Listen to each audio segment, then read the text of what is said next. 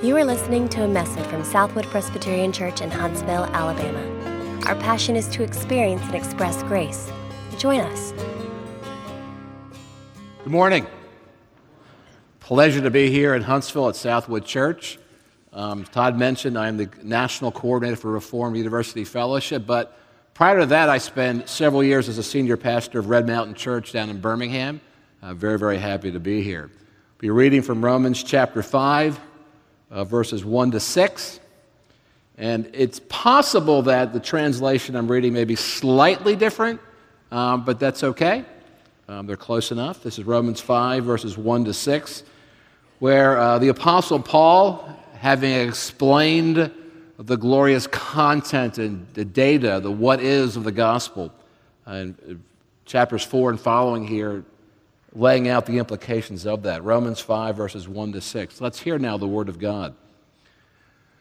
Therefore, since we are justified by faith, we have peace with God through our Lord Jesus Christ, through whom we have obtained access to this grace in which we stand. And we rejoice in our hope of sharing the glory of God. More than that, we rejoice in our sufferings, knowing that suffering produces endurance and endurance produces character, and character produces hope. And hope does not disappoint us because God's love has been poured out into our hearts through the Holy Spirit, which has been given to us.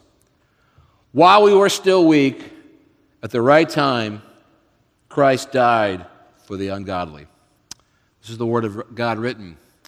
Amen. My wife and I love each other. We'll be married 30 years in December. Uh, but like most marriages, we have our differences. And one of the differences, small difference, is the way in which my wife loves those Facebook personality tests. You know those? Which 80s sitcom are you? Right? Which state should you live in? And I've, those, those things always leave me kind of cold. In fact, I'm just not a huge fan of personality tests. Uh, I know people, my wife's one of them, they love the Myers Briggs test. Maybe you're familiar with that, where you take a series of questions and then you, four letters, I think, pop out, and that describes the way that you see the world, the way that you react. I'm just not a fan. To me, it just is taking something that is really, really complicated and sometimes giving us the illusion that we understand something because we've taken some, we've answered some questions and we were given some letters. Well, this is the way that I am. And I just, I don't know, I could be wrong. I just, not a huge fan. But I understand why there is such a need for us to understand why we're different because we're just so different, aren't we? Parents, sometimes we look at our kids and we see their radically different personalities and we wonder if they came from the same parents. We see that people will respond consistently in certain circumstances. There's certain kind of hardwired characteristics we each had. I get that. I just want to oversimplify it. I'm 57 years old, and I've lived long enough where I, well, I don't like those tests. I do know that there are certain things which kind of leap off the page on particular personalities. And there's one word that I can tell you maybe encapsulates a major part of my personality. And that word is grumpy. I, I was born grumpy. Um, and I'm not bragging about this because let me tell you, on balance, being grumpy has not served me well. Being grumpy, I have said things, I have done things as a real grumpy person. Oh, I shouldn't have said that. I shouldn't have done that. But every now and then, being grumpy has come in handy. I became a Christian at the University of South Carolina as a first year freshman student there. And as a new Christian, I was a part of a small Presbyterian church, but I also know, I knew that I needed to be involved in a campus fellowship. So in my dorm room, I saw a sign for a gathering of a particular campus fellowship, not a national one. You've never heard of this one. It was based at a local church in Columbia, South Carolina. And I thought, hey, well, here's a group of Christians. I'm going to go to this group. So I met on a Tuesday night. I went to the meeting. It was a large gathering at a local church, and it began with singing. And then after the singing, they had testimony. This was 1976, and we got a testimony. And so the, a young woman got up to give testimony about how God was working in her life. And she stood up and she said, Y'all, I want to tell you about a miracle in my life today. And I'm thinking, this is going to be good. Y'all, I had a miracle today. I drove to campus and I couldn't find a parking space. So I prayed really hard and God gave me a parking space. That's my miracle. I'm sitting in the back of the room. Now remember, Grump, Grumpy? I'm sitting in the back of the room. I've been a Christian for a matter of weeks. I didn't know anything about much about the Bible or anything about doctrine or theology. But I heard her say that, and I just intuitively, that incredulity kicked in. I'm at a crunched eyebrows. And I went, you know, I don't think that's a miracle. not only that, I remember thinking, not only that, I'm thinking that that probably cheapens the idea of what a miracle is. So after that meeting, I resolved I needed to find a group as grumpy as I was. Next week, I found RUF. Here I am. All worked out. I raise this because we come to this passage in Romans chapter 5, 1 to 6, where if we read this and we don't say to ourselves, oh, I'm not sure that's true, if this passage does not invite you to a certain degree of incredulity, you're not paying attention.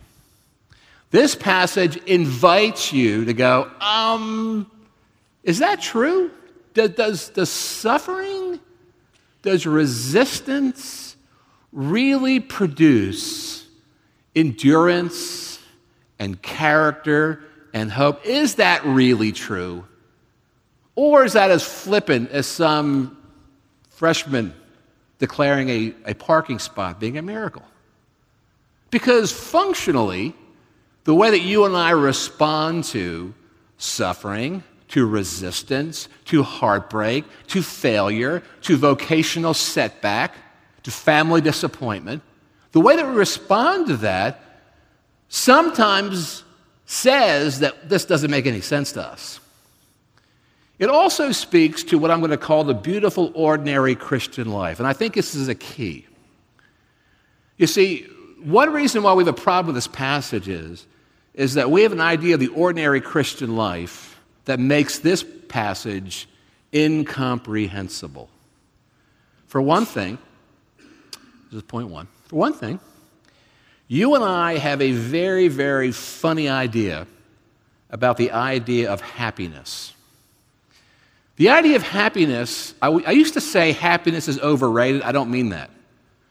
I'm, what, I'm, what I'm saying is this the one reason why we struggle with the idea that suffering produces all these wonderful things is that you and I have an idea of happiness that's pretty out of focus. In fact, most of us, we speak of happiness in a language that's mostly a post Western construct. In other words, the way we talk about language is language that's been used, like it's a philosophical movement that happened after the Industrial Revolution. Think about this. This is, this is not hard. Way long time ago, way, way long time ago, you woke up in the morning, and if you made it through the day without getting eaten by an animal or being killed by disease, it was a great day.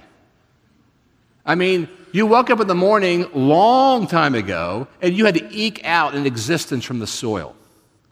Your life never existed more than a couple square miles from where you were born. Life was brutish and short.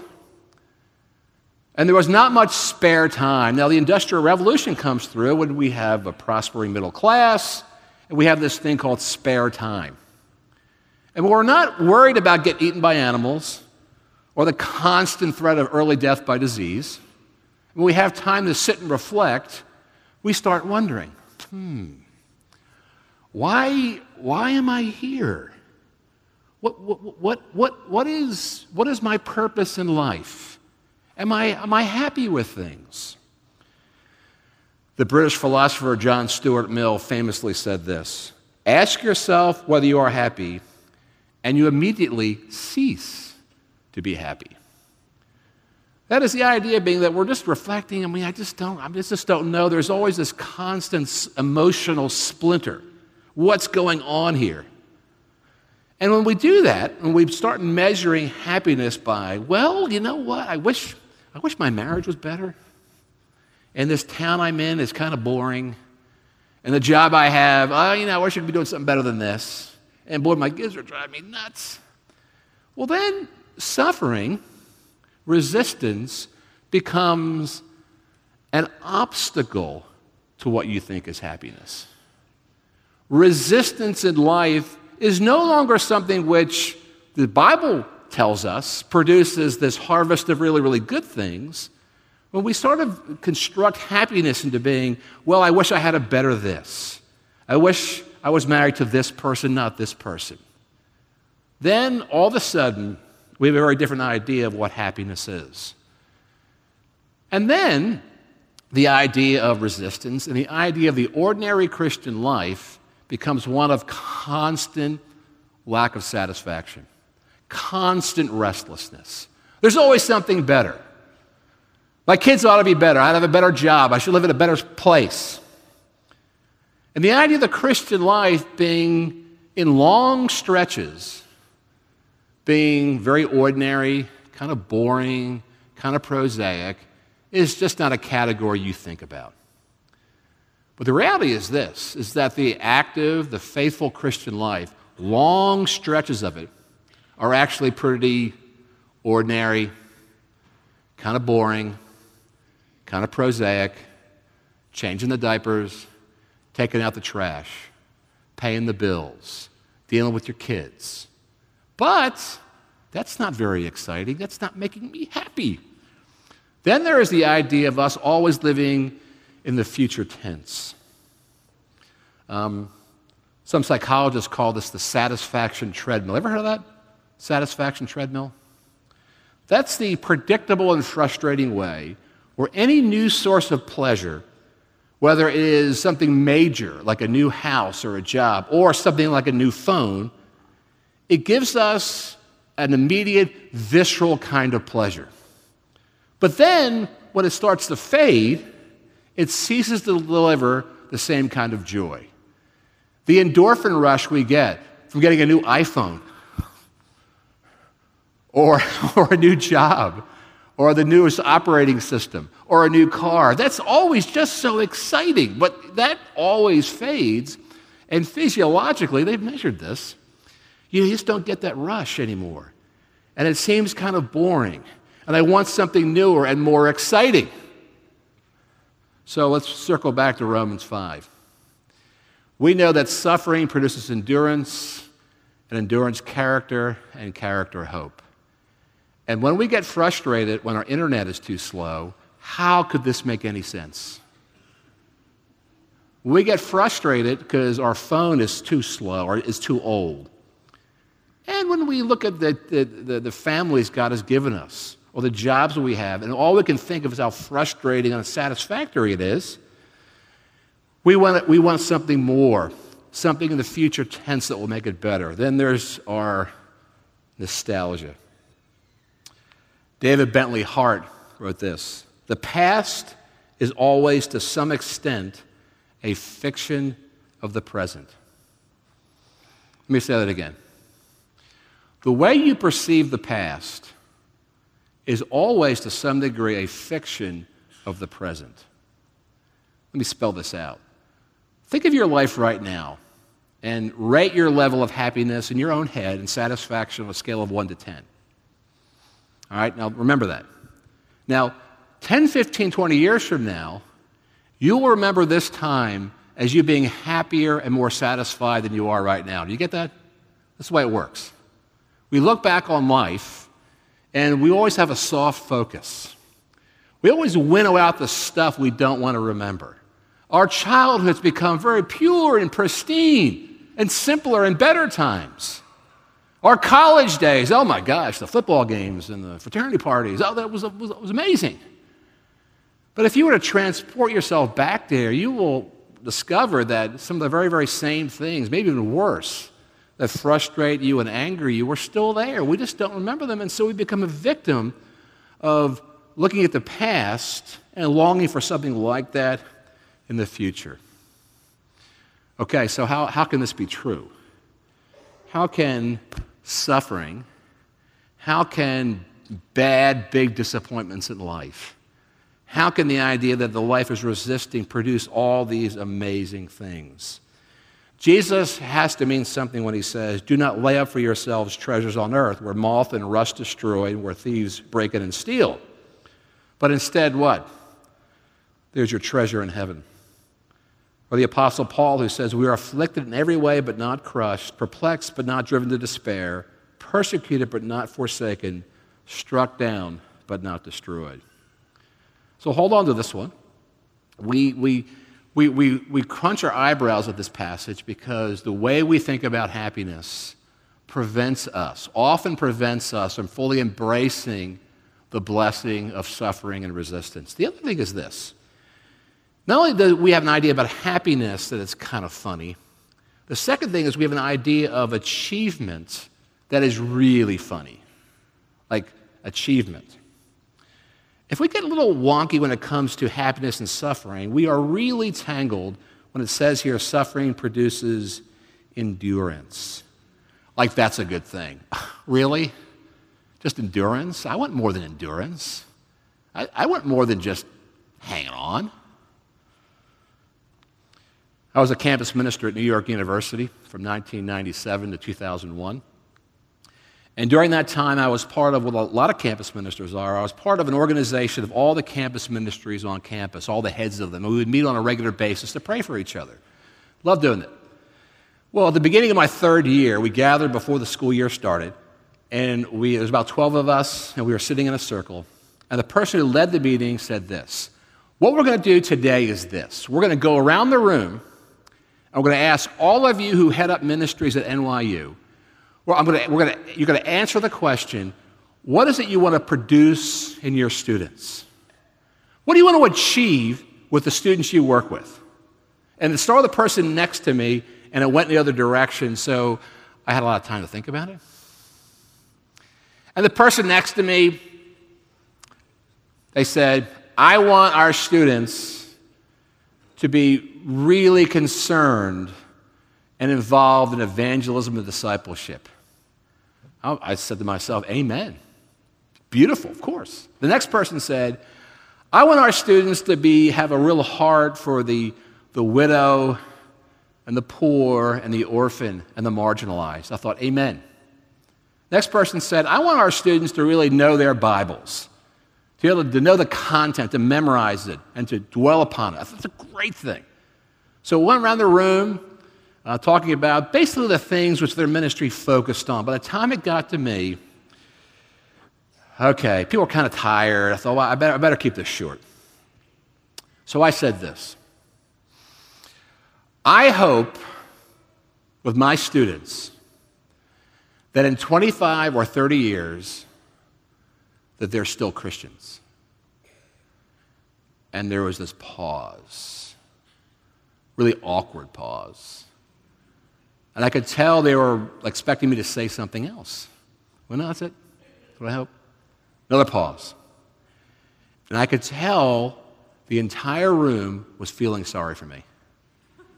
Oh, poor Tom. He's so old and jaded. okay? He's so, he is so like, um, oh, what's this? Everything okay? Like you've, you've lowered the bar so much. And no, that, that's not the case. I can tell you right now that my happiest moments in ministry are when I run into people who were in a Bible study that I led in 1982, and they are still working out the implications of the gospel. They're still struggling with their own sin, they're still in the fight. Now, they're all over the landscape, these ex students. I run into people whose marriages have been really, really hard and high maintenance, but they're still in it. They're hanging on. I, that is the happiest I get. Because trust me, on a college campus, it's not hard to work up a lot of people getting excited about things. go to a pep rally, a fraternity party, political rally, it, that's not that hard. But the idea of instilling in students the idea that the Christian life is a marathon, it's a long race, and staying in the fight is the thing. The whole last book of the Bible, even with all our attempts in American Christianity to make that completely incomprehensible, the book of Revelation, you know it's about one thing? Hang on. Hang on. Really, to him who overcomes, to him who overcomes, the idea that's going to get really, really kind of toey here in the future, but you need to hang on. That's the whole idea of it. And so, achievement in the ministry, achievement in the Christian life, when it's all said and done, is are you hanging on? really? That's, I, again, there's my, my sort of grumpiness. I go, really? Can that be true? Seriously? But we have a different idea of that. In our mind, the best Christians are the busiest Christians. Now, I, God has done wonderful, amazing things through individual Christians and even churches, but I mean, what is the normal Christian life like? The New Testament contains extraordinary stories of how normal men and women have turned the world upside down. That happens. But in the main, the normal Christian life, the normal church life, is one of faith and perseverance in the midst of suffering. Go like this. Yeah, endurance. And parents. Well, I've grown children right now. And I'm going to tell you that when I look, I look at these toys here, and I almost got misty eyed because you know, I, I got a lot of those toys for my kids.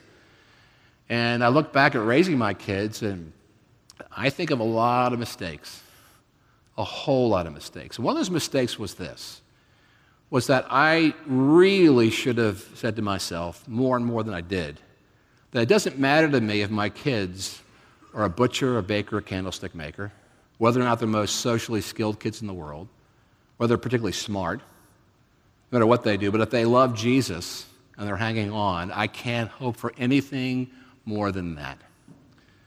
But I didn't do so, I didn't do so good on that one.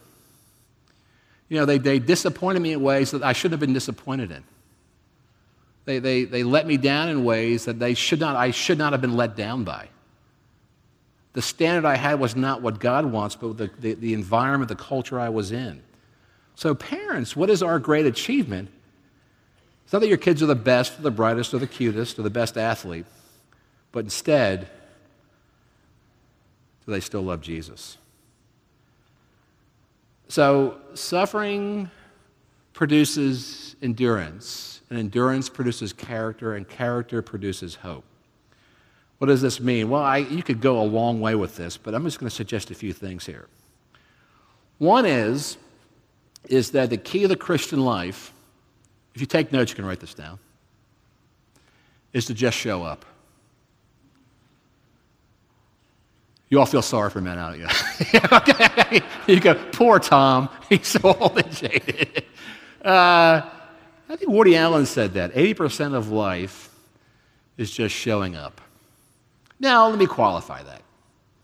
in the ministry, I'm always telling our campus ministers and interns there are many mornings you wake up and you're discouraged, you're depressed, you want to, call, you want to crawl in a fetal position. I know what you're called to do. But there are many mornings in the Christian life where you just get up and go. You go, you do. I mean, in spite of your fears and anxieties, in that sense, you just show up. You show up in faith. You show up in spite of the overwhelming sense, perhaps, of despair at times, of frustration. You, you show up, you, you go there, and you step in there, and that's what happens. I have, um, uh, I, was, I can't call myself middle aged anymore because I don't know anyone who's 114 years old. I'm 57, right? I'm not middle aged. All right? So when I so when I got to my midlife crisis some time ago, here's how I decided to, deal with that. Um, you know, I'm not going to buy a Jaguar. I'm not going to, can't afford that. And I play golf, man. I, golf is the spawn of Satan. I hate golf. Can't stand golf. It's so frustrating. What am I going to do? I know what I'm going to do. This is back in Savannah. I'm going to start a band with my friends. See, I played the bass guitar when I was a teenager, so I'm, I'm going to start a band. So a bunch of guys in my church, about my age, same age and stage, hey, we're, going to start a band. Our kids were mortified, just mortified. Our wives rolled their eyes. And we went out to Guitar Center and got stuff like we had, and we bought our stuff. We literally went to a garage a guy had, and we started playing. And we are so bad. We were awful. Very first song that we um, practiced, we rehearsed, um, was a song called Louie Louie. You know Louie Louie is? Okay. Three chords A, D, and E. You know, and a bass, you got the one note A, D, and E. You got one note. And we're, we're, we're playing this, and it is such an awful racket. And even though it's just A, D, and E, A, D, and E over, over and over again, I'm just completely messing it up. And I'm getting all frustrated, and oh, I can't do this. And a guy across, the guy is, is Frankie. He was actually a pretty decent guitar player. He saw me getting frustrated, and he screamed over the din Tom, it's just three chords. Just keep going. Don't stop, keep going. So, all right. So I kept going, and after a few minutes, it was slightly less awful. After a couple days, after practicing for like two or three weeks at a time, this, we, we actually had moments, these transcendent moments of almost competence when we played. oh, it does make a difference. There's a certain simple harmonic cadence to a song like Louie Louie. It's A, D, and E. The gospel has a kind of harmonic cadence that way. When we face suffering, okay, the whole to translate that to character and endurance and hope is that, you know, you just keep going. It doesn't, it doesn't eliminate the other issues involved, but we realize that the more we do this, how does the book of Hebrews put it? Who through constant practice have learned to discern good from evil. And that's how we move forward. The other finally thing, and I will close with this, is that we have also have a very, very, um, if we overstate the idea of happiness and achievement, we also, of course, tragically underrate the love of God in Christ. Verse 6 While we were still weak, at the right time, Christ died for the ungodly. And in fact, that's, that's the cadence right there. Those are the three chords. It's not A, D, and E. It's at the right time, Christ died for the ungodly. Now, you can call it what you want. In, in our circles, we are constantly producing slogans and waving flags. It's okay. We're gospel centered, we're missional, uh, we preach the gospel to ourselves. I believe in all those things. I fear, though, we put too many labels on that when we separate ourselves into thinking that we believe it more than other people. I'm, I'm not saying you do that, but I've seen that happen. No matter what you call it, just do it. At just the right time, Christ died for me. He died for the ungodly. And so, in that way, we get up and go. The artist Chuck Close said this Inspiration is for amateurs, the rest of us to show up and get to work. So, let me encourage you at Southwood that Inspiration does come. There are moments when you are filled with a desire to serve Jesus. Or the, the, the love of the, the Spirit has the love of God has been shed abroad in your heart through the Holy Spirit. There are moments when you get tremendous satisfaction and a great visceral form of joy and happiness from the Christian life. But what it doesn't, we go back to the harmonic cadence, the gospel. At just the right time, Christ died for the ungodly, and we get, get up and we go to work. Amen. Let's pray together. Lord, we give thanks for the way in which that you, through your gospel, have given us hope and encouragement. And pray that in every way that we would see the Christian life as being both a mix of wonderful moments of joy and happiness. And there's moments when we just get up and we show up always rem- reminding ourselves of the harmonic cadence of Jesus dying for the ungodly at just the right time. This we pray in Christ's name. Amen. For more information, visit us online at southwood.org.